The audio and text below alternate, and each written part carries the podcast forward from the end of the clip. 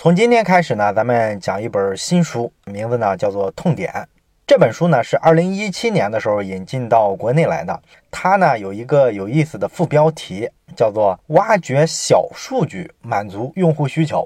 你看这个副标题特别有意思啊，里边有个词叫做“小数据”。咱们经常听的是大数据，对吧？各个公司呢都自称自己有什么大数据，可以做这个做那个。可是小数据是个什么概念呢？哎，很简单。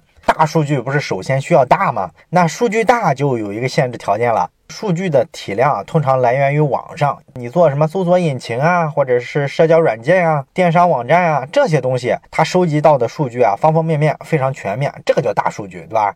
那小数据呢，它比较小嘛，自然说不是从网上收集的，它主要来源于呢线下。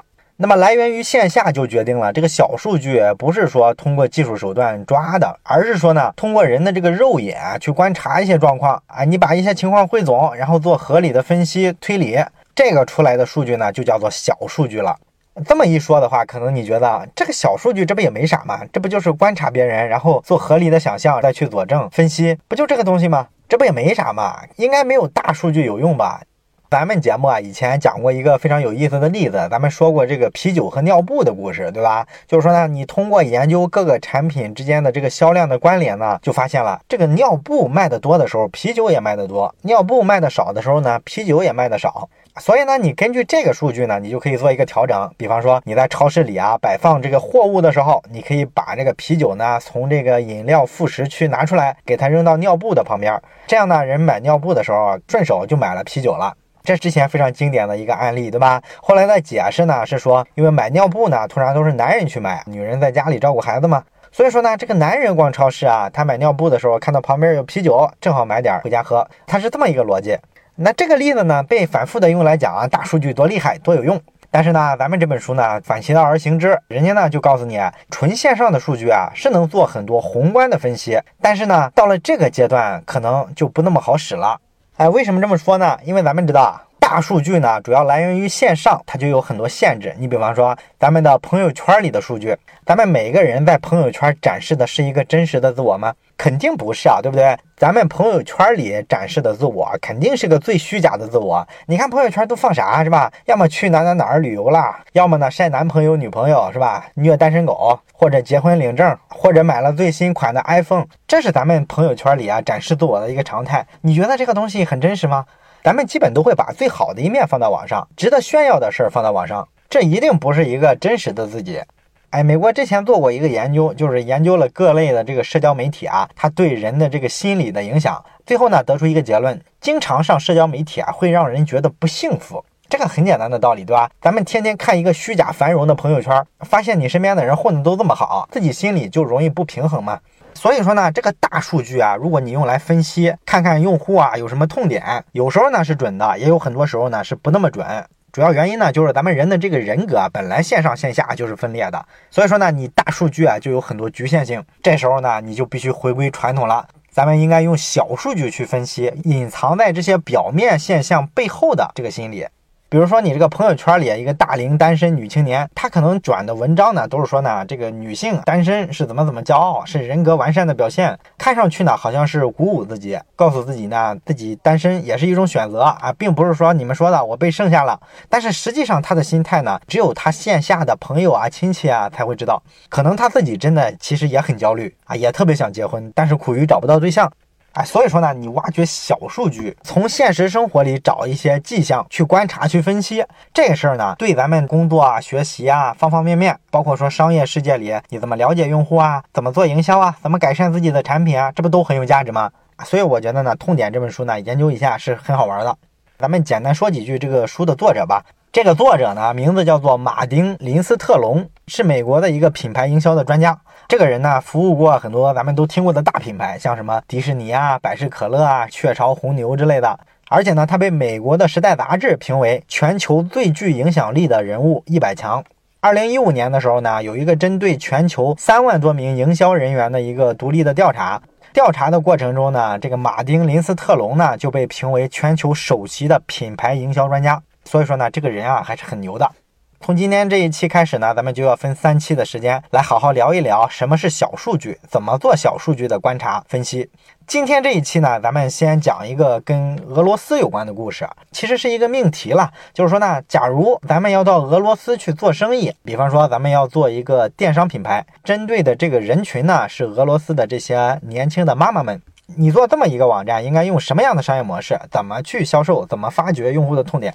咱们首先能想到的就是一些常见的痛点，是吧？比如说消费者可能关注的需求是东西质量要好啊，所以怎么解决呢？就像淘宝一样，是吧？弄一套评价体系，大家相互打分儿啊，有好评差评。或者说呢，消费者关心的痛点是安全问题，哎，我这个钱付过去之后啊，是不是会被盗？所以呢，可能会出现像支付宝一类的解决方案，或者说呢，物流要快啊，隔天就要到啊，等等等等吧。这都是咱们普通人啊能想到的传统的所谓的用户痛点。你解决了这些痛点呢，你这个生意啊可能就做得不错。但是呢，俄罗斯呢，它这个电商啊，咱们都知道整体是比较差的。俄罗斯的这些妇女们、这些妈妈们，通常来说呢，在网上不太买东西。当然了，原因也五花八门的，大部分呢都是从上面刚才咱们讲的这些痛点上找原因。意思呢就是说，你们这些痛点的解决方案做的不行。那么本书的作者马丁·林斯特隆呢，他做的这个调研就非常有意思，没有从这些角度，而是呢直接深入到整个俄罗斯，挨家挨户的去人家里走访。当然了，这个量不用很大，大概有那么十几户、几十户，他就能非常准确的了解俄罗斯的这些女人们，她是身处一个什么样的环境，她内心有哪些柔软的地方，然后我能从中呢挖掘出哪些商业上的痛点的解决方案，把它做成产品或者服务，然后大挣一笔钱。那么他怎么做的呢？这个地方就特别有意思了。哎，我给你说几个简单的他发现的细节，你先看一下，按你的能力，你能不能把这几个细节给它串起来，做出判断？看一下这个俄罗斯的女性用户背后，它是个什么样的用户痛点？比方说，我给你这么几个信息：第一个，俄罗斯的这个房子呢，整体啊，外边看千篇一律，长得都一模样，都是二十五层，然后外边呢，这个颜色啊都是灰蒙蒙的那种色彩，这是第一个信息。第二个信息，俄罗斯的这个女人啊，她们基本上都会涂这个口红，而且涂的是非常浓的口红，浓妆艳抹的。第三个信息，俄罗斯的家庭里面啊，没太有镜子，只在浴室里啊有一个镜子，而且通常这个镜子也就破破烂烂的，其他的地方你像卧室啊什么的都没有镜子。第四个信息呢，是俄罗斯的家庭里面基本上都有一个小酒柜，这个呢一般藏在什么沙发的后面啊，比较隐蔽。酒柜里面呢都藏着十几种伏特加。好了，就这四个信息，你从这四个细节里推导一下，俄罗斯的妈妈们啊，想从网上买东西，阻碍他们的痛点是什么呢？哎，我相信呢，基本没有人能答出来啊。要能答出来，咱也能吃这碗饭了，对吧？接下去呢，咱们就解释一下这些看起来毫无关联的信息之间，它是怎么挖掘出用户的基本的痛点的。那么，咱们先从俄罗斯的这个男女比例说起吧。去过俄罗斯的人都知道，是吧？俄罗斯是一个男女比例特别失调的国家，女多男少。那么俄罗斯的人口比例为啥失调呢？好多人说呢，这是因为一战啊、二战啊打了太多仗，把男人都打死了，所以造成了这个男女比例失调。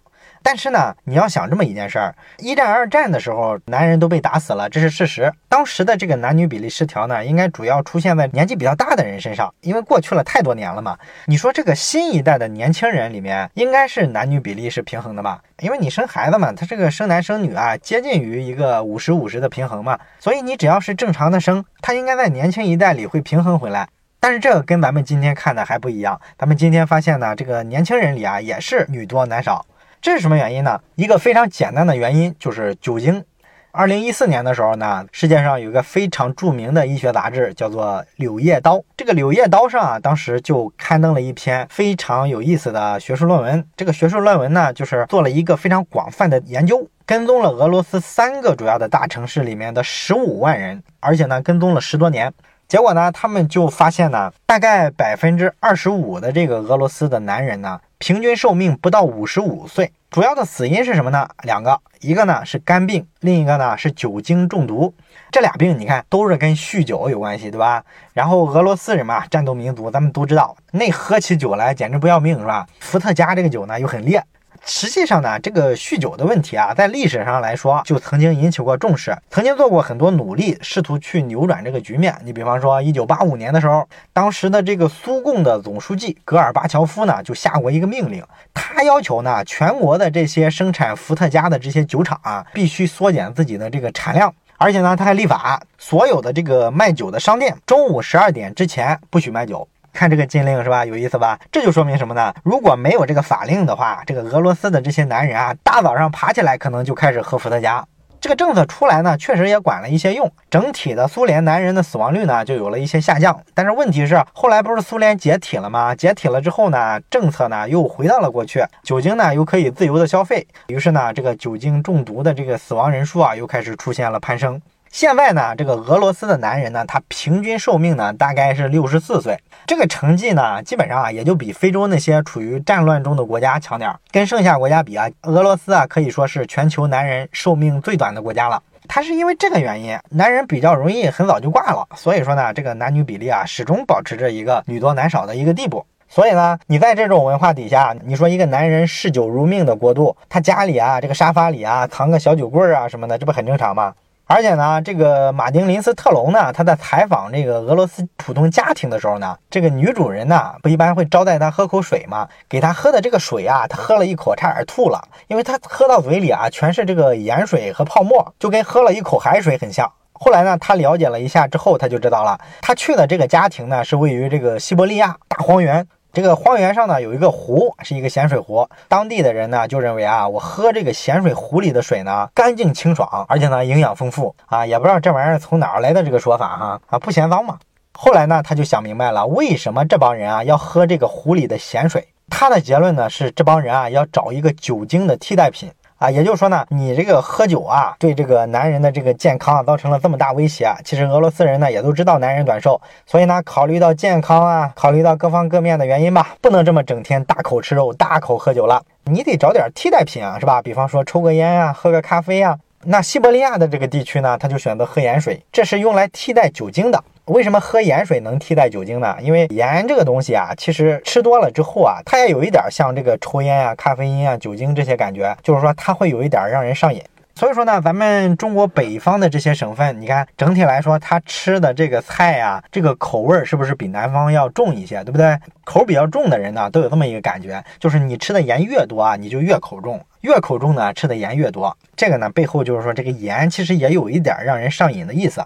讲到这儿，咱回过头来回顾一下，你看这么一个社会，男人呢短寿啊，酗酒，整体来说呢，男女比例还比较失调，这会导致一个什么结果呢？整体来说呢，俄罗斯呢就处于一个男权社会，或者说呢，男人文化主导了俄罗斯这个社会。因为男人稀少啊，所以咱们去俄罗斯玩过的人应该都知道，你看那些俄罗斯街头啊，一个长得挺猥琐的男的，可能就搂着一个长得特别漂亮的俄罗斯美女。这就是他这个社会现状啊造成的一种文化的底色，而且呢，俄罗斯的女人呢，整体来说呢，要整天被限制在家里，很少像这个美国呀、欧洲的这些女人一样那么开放啊，经常参与各种公共场合、社交场合啊。俄罗斯女人相对是非常保守的，很少说跑出去跟其他的人有机会做交流。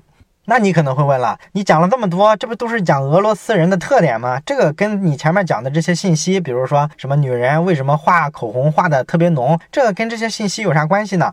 哎，咱马上说口红这事儿。口红这事儿呢，咱们知道它是跟颜色有关的事儿。那么咱们先看俄罗斯这个国家的颜色。刚才咱们讲了，俄罗斯的这个建筑啊，颜色非常单调啊，灰蒙蒙的，颜色特别暗。其实呢，整个这个国家，你不觉得它颜色就特别暗吗？你像整个西伯利亚大荒原都是被大片的这个针叶林覆盖，平常它可不就是灰蒙蒙的吗？然后这个战斗民族生活的地方也特别的严寒，所以说你冷了之后呢，你地上的这个植被类型啊，就赶不上人家这个温带啊或者热带啊那么丰富，所以说你怎么看这个国家啊，颜色都很单调。而且呢，这种颜色单调，不只说是咱们视觉上的颜色单调，它感觉上也是。你比方说，你去近距离观察一个俄罗斯人的生活的话，哎，你就会发现呢，他生活也是特别的单调，完全没有说多姿多彩的那种感觉。这个体现在化妆这事儿上呢，就是啊，女人呢不被鼓励化妆，尤其是说二十世纪七八十年代的时候，当时前苏联的时代，哎，那个时候呢，这个感觉更明显。至于为什么更明显呢？其实咱们中国人都知道，对吧？咱们想想，这个六七十年代中国大搞学生运动的时代，那些青春靓丽的女同学，明明长得很漂亮，你看她穿的衣服是吧？青布的那个革命装，那玩意儿能体现出什么女性的特征来，对吧？所以说呢，这个俄罗斯的女人啊，也是一样，很长时期啊，这个化妆都受到压抑，而且是来源于政治权力的压抑。那另一方面的压抑呢，就来源于这个文化上。刚才咱们讲了，俄罗斯是个挺男人文化主导的国家，所以说呢，大男子主义色彩啊就挺重的。这种大男子主义啊，主导一个文化之后，你发现他对女人的这个角色的定位啊，就会跑偏。比方说俄罗斯的这些男人呢，大部分就像咱们说的这个直男癌一样，基本上啊穿着不修边幅、不拘小节，这个衣服啊、鞋子啊都破破烂烂的、脏兮兮的。这个氛围呢，就给俄罗斯的女人很深的一个刺激。俄罗斯的女人为什么要浓妆淡抹呢？其实呢，是来源于一种反差，或者说是一种不平衡。因为咱们每个人内心呢，都有一种特别强烈的一种反抗的潜意识。比方说，外来的这个国家权力啊，压给我们身上很多不平衡，我们就想反抗，对吧？然后这个文化上压在我们身上很多不平衡的东西，我们也想反抗。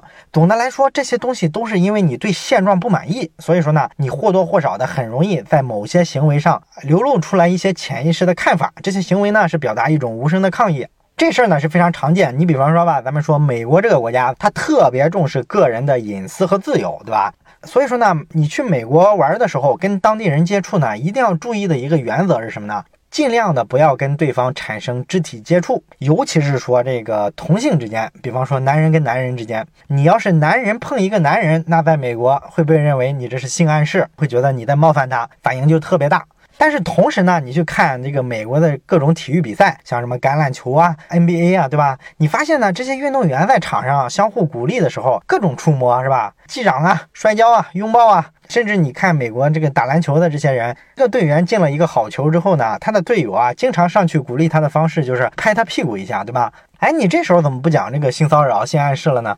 所以你看呢，这个时候就特别的矛盾，对吧？很可能呢，这些体育运动员呢，他在场上跟队友互动的时候，一定要有肢体接触啊，就是为了反抗这个潜意识里美国文化强加给他们的这个认知，我非要碰一碰试试，这就是一种打破不平衡的一种潜意识行为。啊，另外呢，还有这个像法国是吧？法国这个国家咱们都知道以美食著称，法式大餐什么米其林三星大厨，对吧？但是呢，你去调查一下法国这个快餐产业呢，你却发现法国大餐那么讲究，法国人反而有点逆反心理，偏不那么讲究，吃的没有那么精致。它是世界上排名第一的快餐大国啊，有各种各样的快餐店，非常泛滥啊，尤其是这个速冻食品，法国人特别喜欢。而且呢，麦当劳在全球来说，法国区域的收入啊是排在它全球第二的，仅次于美国。哎，所以你看，这也挺矛盾，是吧？法国人可能也有一种反抗，哎，我就是不要那么精致，不要那么费劲的吃个饭，我就是要吃速冻食品，吃垃圾食品。当然，还有咱们比较熟悉的邻居日本，日本这个民族反差就更大了。咱们知道有一本特别著名的书，叫做《菊与刀》啊，是一个人类学家本尼迪克特写的。他就在四十年代的时候跑到日本本土去研究日本人的这个文化特性，他就发现呢，日本这个文化啊极其割裂。一方面呢是这个菊花代表的精神，就是说呢这个国家的国民啊，你看彬彬有礼，对吧？日本人见了人哇，那点头哈腰鞠躬的是吧？让你觉得这个人太懂事了，是吧？太礼貌了，太讲秩序了。东京大地震的时候都能排着队从楼里往外走，这什么样的国家？哎，另一方面呢，日本。刀又代表着日本文化的另一面，就是这个所谓的武士道精神嘛，对吧？这个武士道精神啊，就太残暴了，是吧？经常去侵略别人，经常杀别人。你像二战的时候，他干了多少屠城的事儿，是吧？屠杀老百姓，然后弄什么慰安妇之类的，简直无恶不作，而且还动不动自己剖腹，对吧？所以你看这个民族啊，他特别割裂啊。你说他彬彬有礼吧，他杀起人来简直是杀人不眨眼。啊，有没有可能是他这个残暴的特性，其实是对这种高压的、显得自己彬彬有礼、戴着个假面具啊这种状况的一个反抗呢？啊，很有可能嘛，对吧？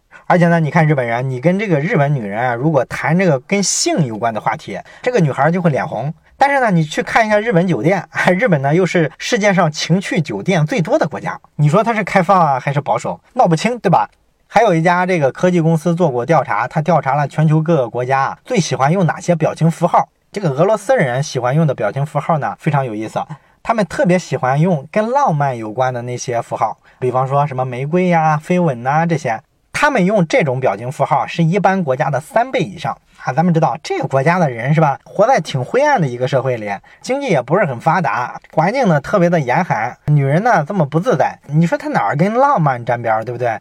这也是一种过度不平衡的补偿了。所以说呢，上面这些例子呢，都反映出来一个国家整体的文化背景，它会在一个普通的国民、一个普通的老百姓身上呢，都体现出来，会约束人的很多行为。但是呢，如果他心里呢对这个东西啊，他觉得时间久了特别压抑、不平衡，他想反抗，那么他可能在行为上会表现出一些其他方面的一些端倪来。这个理论呢，就能用来解释说俄罗斯女人为啥画口红画的那么浓，其实就是为了反抗俄罗斯整个社会环境之下的这种男权社会的文化。我要突出我作为女性的这个女性化特征。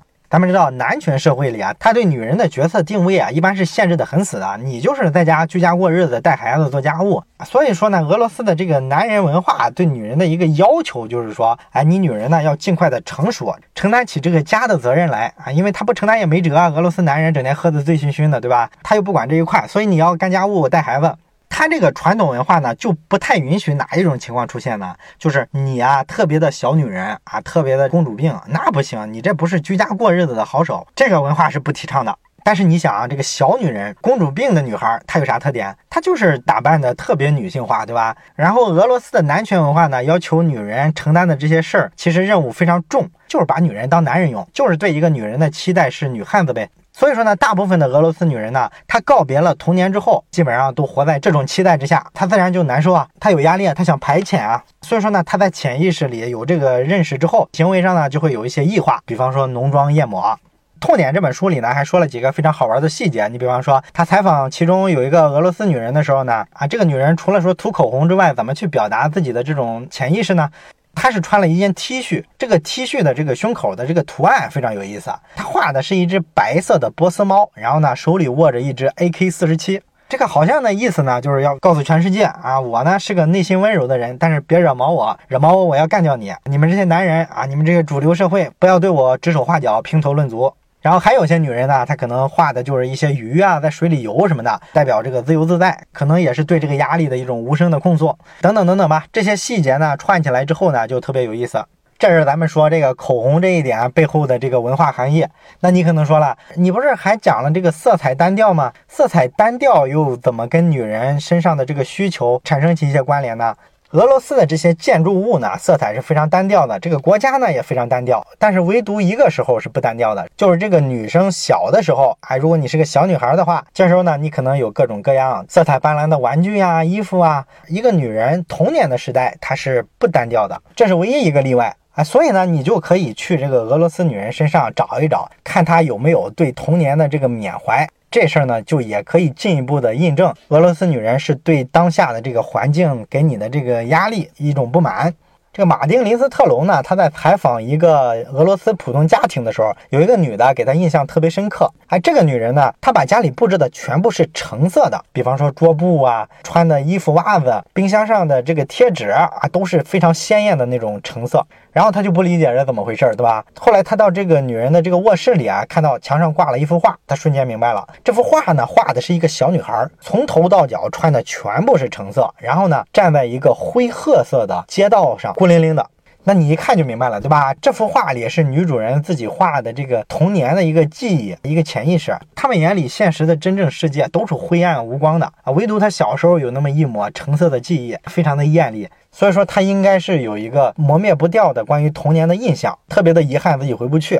然后呢，林斯特龙呢就跟他聊了聊童年的故事，果然啊问出很多故事来，比方说啊小时候啊想要一个玩具，家里很穷，父母负担不起，然后呢这个玩具怎么怎么漂亮啊，深深的扎根到了自己的潜意识里，等等等等吧，咱们都听过那种心理学上的案例是吧？都是这一类的故事。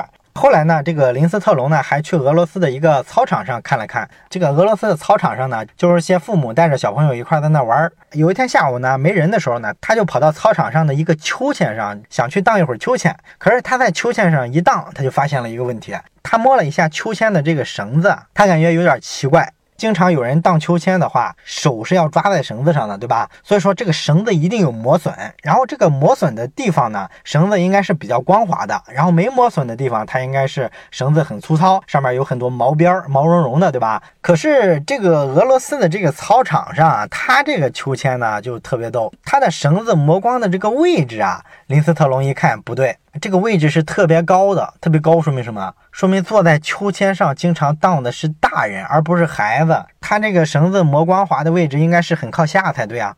所以这就说明什么呢？说明呢，这个俄罗斯的这些父母们经常自己跑出来荡秋千，重温一下自己这个童年的一些记忆，释放一些自由，跟自己独处一下。这个也反映了这个俄罗斯的这个母亲啊，可能责任太重，压力太大。这就是说呢，对于一个俄罗斯的女人来说，小时候代表着色彩，大了之后呢，要成熟，要承担责任。自己男人呢，一般又不是太成器，爱喝酒还短寿啊，你没办法，只能自己饱经风霜，是吧？承担起特别大的责任，责任就意味着你没有资格去幼稚。所以说呢，这个俄罗斯的女人化这个浓妆、大红嘴唇，其实背后呢有非常深刻的这么一个文化的含义，表达自己女性化的一面，反抗这个俄罗斯主流文化基调里这个男权的色彩。所以说，这是对整个社会不平衡的一种反弹。懂了这些，咱们就理解了俄罗斯女人为什么满脸浓妆、大红嘴唇。那你了解这个东西，就知道了它背后的痛点，对吧？其实俄罗斯的女人呢，她是希望更被认可，然后自己呢能够展现自己女性化的一面，能够不被俄罗斯的这个男人所绑架，希望活得更轻松、更精致一些。所以说啊，你在俄罗斯要做一个针对这样的人群的一个电商网站，那方法就很简单了，对吧？他们呢，首先就让这些妈妈们啊产生一个归属感，于是呢，他们打造了一个社群，然后找一些这个相对外向一点的这些妈妈当这个大使，给他们两个月的专门训练啊，学习呢各种跟陌生人的这个社交技能啊，处理各种危机的办法呀。因为俄罗斯女人很内向嘛，她不习惯闲聊，也不太适应见了陌生人马上做非常亲密的交流啊。所以说呢，为了培养他们也不容易，这个林斯特隆他们组建的这个公司呢，就找了这些妈妈大使，教他们怎么和陌生人闲。闲聊，然后呢，两个人一组呢，带他们出去旅游啊，一转就是好几十个国家，让他看一下外面的世界啊。然后他们每一个妈妈大使啊，每天要会见一百五十个来自全国各地的不同的妈妈，等等等等吧。类似这种社群，很快呢就玩起来了。大家发现进入这个社群更释放自我，好像是有了一个可以躲避这个社会文化里的压力的一个空间。所以说呢，好多俄罗斯的妈妈呢都加入进来。后来呢，他们还做了很多，像什么设立一个妈妈的节日等等等等吧。总之呢，这个模式对中国人倒是不新鲜，这不就是类似小米那种社群营销嘛，对吧？你先把社群玩好了之后，完了之后呢，再做一些基本的这个服务啊，比方说让这些妈妈呢给孩子买玩具的时候可以团购，好多个人一块拼单啊，这样呢便宜，这不就拼多多嘛，对吧？啊，所以说呢，很快他们用用这个模式呢，就成了俄罗斯的这个妈妈们心中的最好的一个电商平台。这个商业模式呢，大概就这么起来了。这就是咱们这期要讲的，怎么通过小数据观察去做这种文化背景上呀，一个社会环境啊，各方各面的吧，把这个跟痛点有关的线索找到，然后顺利的把它解读出来、分析出来，再用商业的手段把这事儿解决掉。第一期呢，就是讲了这么一个故事。想看本期节目文字稿的同学，可以移步到老马上书房的微信小程序里边呢，找到这条音频，就可以看到底下的文字稿。最后呢，咱们还是留一个简单的小作业。咱们今天讲了这个社会文化里啊，可能会造成一种不平衡。咱们每个个体呢，可能会有一些对这种不平衡的反抗，会反映在咱们的行为里面。那么我想问的是，你想想咱们中国人，咱们的社会文化里啊，有哪些地方给咱们造成了一些不平衡？然后咱们个体的行为会有很多反弹的表现。如果你能想到，欢迎你在留言区写下你的意见，跟大家做交流。好了，我是马太牛，这里是老马上书房，咱们下期再见。